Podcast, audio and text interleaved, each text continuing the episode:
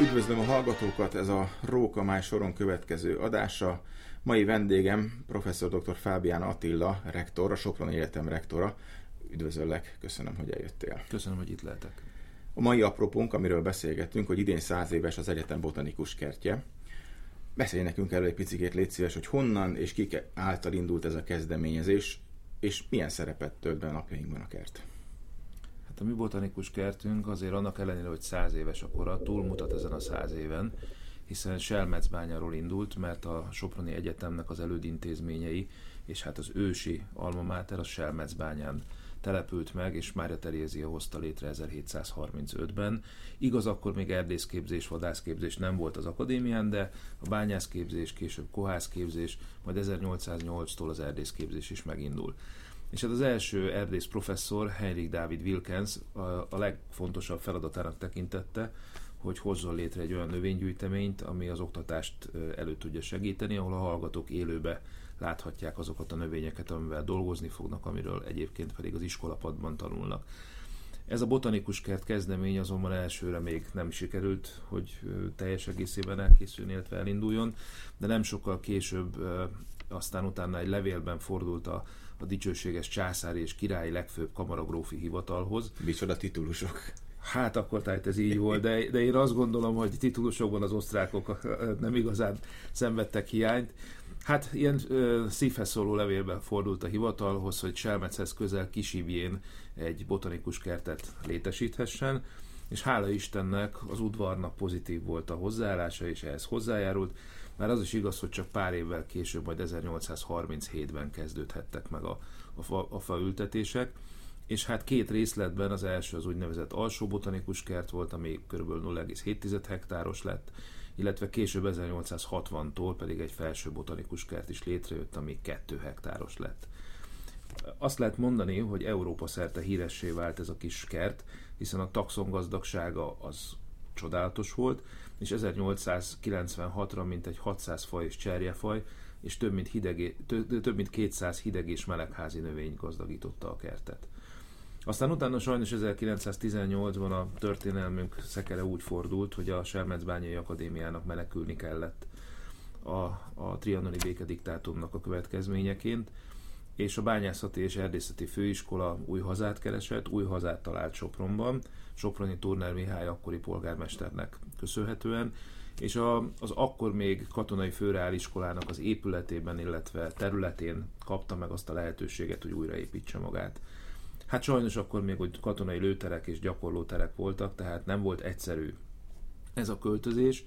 Az épületeket birtokba vette a, a főiskola, de hát természetesen szerette volna azt a tudást is magával hozni, amit Selmecről ölkölt, és Kövesi Ferenc professzornak, az akkori növénytanszéknek a vezetőjének és munkatársainak köszönhető, hogy bár a növényeket maguk mögött kellett hagyni, de a tudást, a selmeci hagyományokat, a selmeci örökséget, és azt a hatalmas botanikai tudást, amit addig 110 év alatt fölhalmoztak, azt magukkal tudták hozni.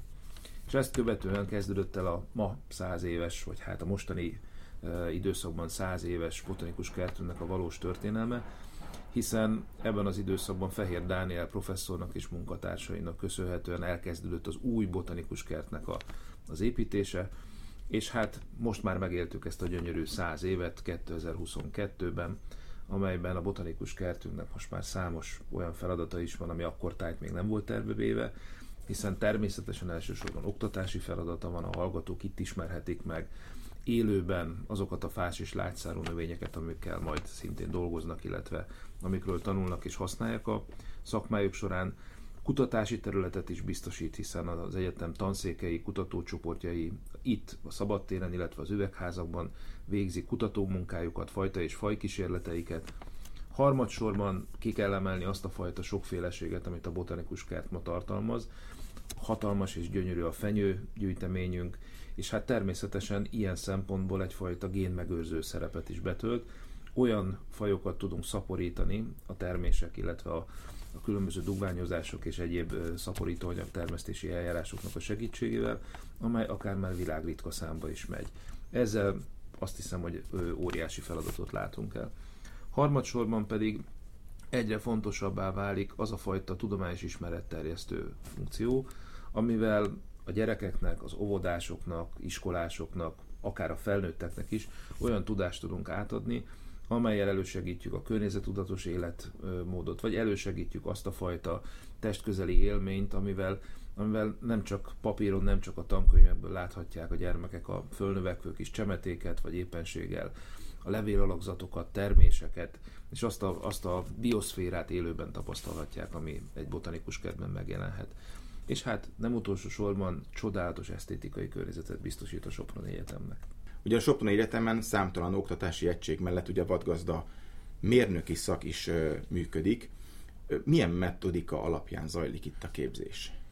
Ez egy kifejle, kifejezetten gyakorlatorientált képzés, amely során a hallgatók testközelből ismerhetik meg a vadgazdálkodás minden egyes ágát, bogát, a vadászattól természetesen a vad takarmányozáson keresztül, a vad biológiai ismereteken át a turisztikai ismereteket is elsajátíthatják. Többek között a tanulmányi erdőgazdaságnak köszönhetően hivatásos vadász munkájába is akár minden nap betekinthetnek, ez is egy nagyon összetett feladat. A vadászat az csak ez egyik része, de természetesen a vad gondozása, a vadállománynak a felmérése, vagy éppenséggel a takarmányozás, a téli időszakban a vad gondozása az ugyanolyan fontos feladat a hivatásos vadászoknak. Az egyetemen, illetve a tanszéken, az intézetben vadbiológiai kutatások is folynak, amelyben bekapcsolódhatnak a hallgatók, elsősorban a vadgazdamérnök hallgatók az oktatók, kutatóknak a munkájába, de természetesen önálló kutatásokat is kezdeményezhetnek, tudományos diákköri munkában, illetve a diplomamunkájukat is itt készíthetik el. A hallgatók mindemellett apróvadas és nagyvadas társas vadászatokon vehetnek részt, gyakorló vadászatokon, megismerhetik a vadászat minden egyes szabályát, a fegyverkezelést, és természetesen azokat az erkölcsi etikai szabályokat is, ahogy viselkedni kell egy vadászaton. Mindemellett az egyetemünk vadászkürt tanfolyamot hirdet meg számukra a Baranya Vadászkürt Egylet és a Lővél Vadászkürt Egyletnek a segítségével. Ehelyről is köszönet nekik a sok-sok tanításért, illetve még kuriózumként 15 éve szarvasbőgő versenyen is összemérheti tudásukat a hallgatóink. És végső soron pedig, eh, hát ez már nem minden hallgatónak adatik meg, de a legkiválóbbaknak igen, a Fauna és Flóra Alapítvány segítségével három hetes afrikai bocvánai tanulmányútra is elmehettek, illetve rendszeresen vehetnek részt három hetes erdélyi szakmai gyakorlaton is.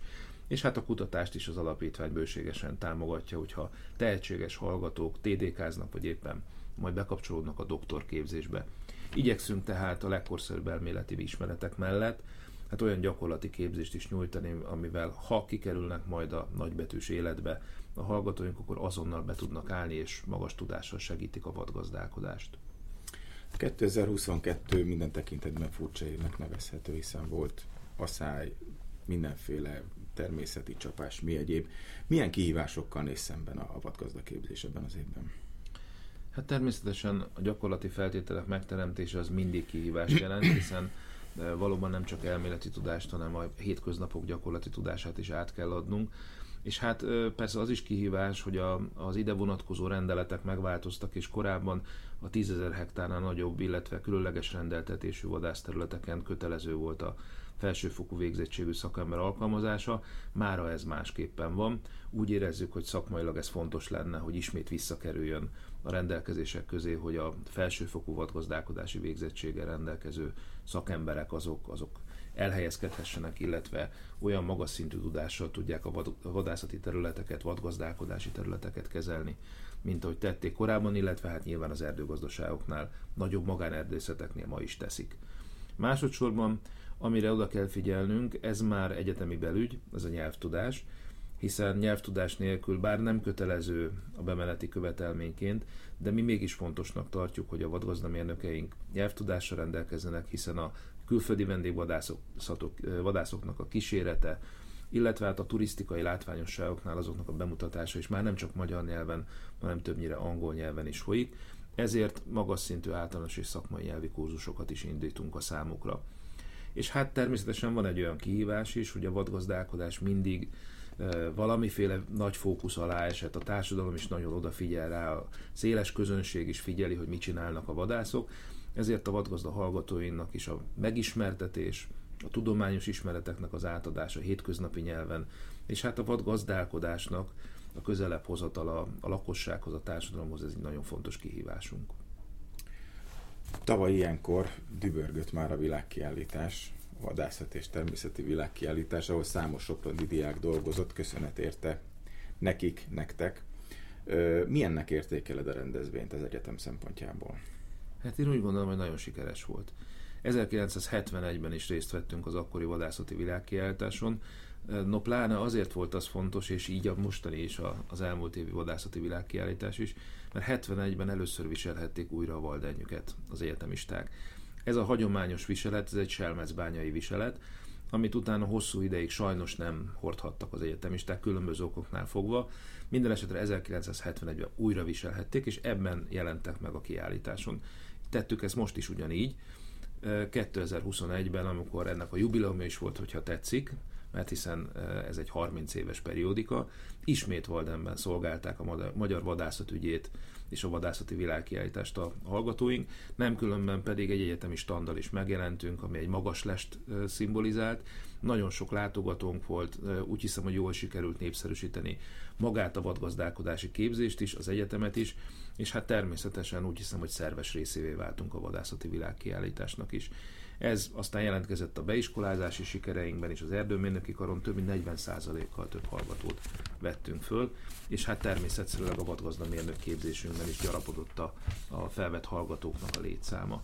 Én úgy hiszem, hogy azok az írásos anyagok, az a tudás, amit a hallgatóink tanulmányutak keretében láthattak a kiállításon, mert nem csak részt vettünk, és nem csak a szervezők között voltak ott a hallgatóink, hanem nagyon-nagyon sok hallgatónk följött és megtekinthette a vadászati világkiállítást. Mivel ezt tanulják, ezért ingyenesen vehettek részt a, a kiállításon, és, és hát nagyon sok uh, vizuális élménnyel, de az írásos anyagoknak a segítségével a mai napig beépülnek ezek az anyagok a tananyagukba.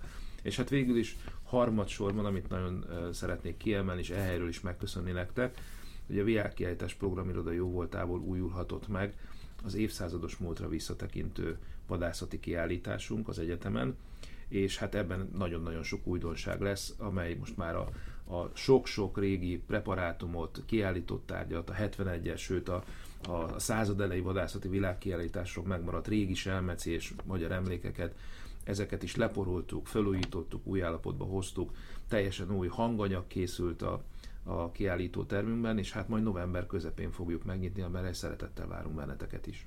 Köszönjük szépen, reméljük addigra megérkezik az, az európai bölény, ami a központi magyar pavilonban volt, és ugye ez titeket illet majd oktatási célból nálatok lehet majd megtekinteni. Igen, hát ezt is nagyon szépen köszönjük, és, és hát azt hiszem, hogy hogy azt a fajta sokféleséget, amelyet egyébként már bemutat a, a vadgazdálkodási gyűjteményünk, ez az európai bölény, hát ez lesz az egyik fénypontja, én azt hiszem, úgyhogy köszönet érte.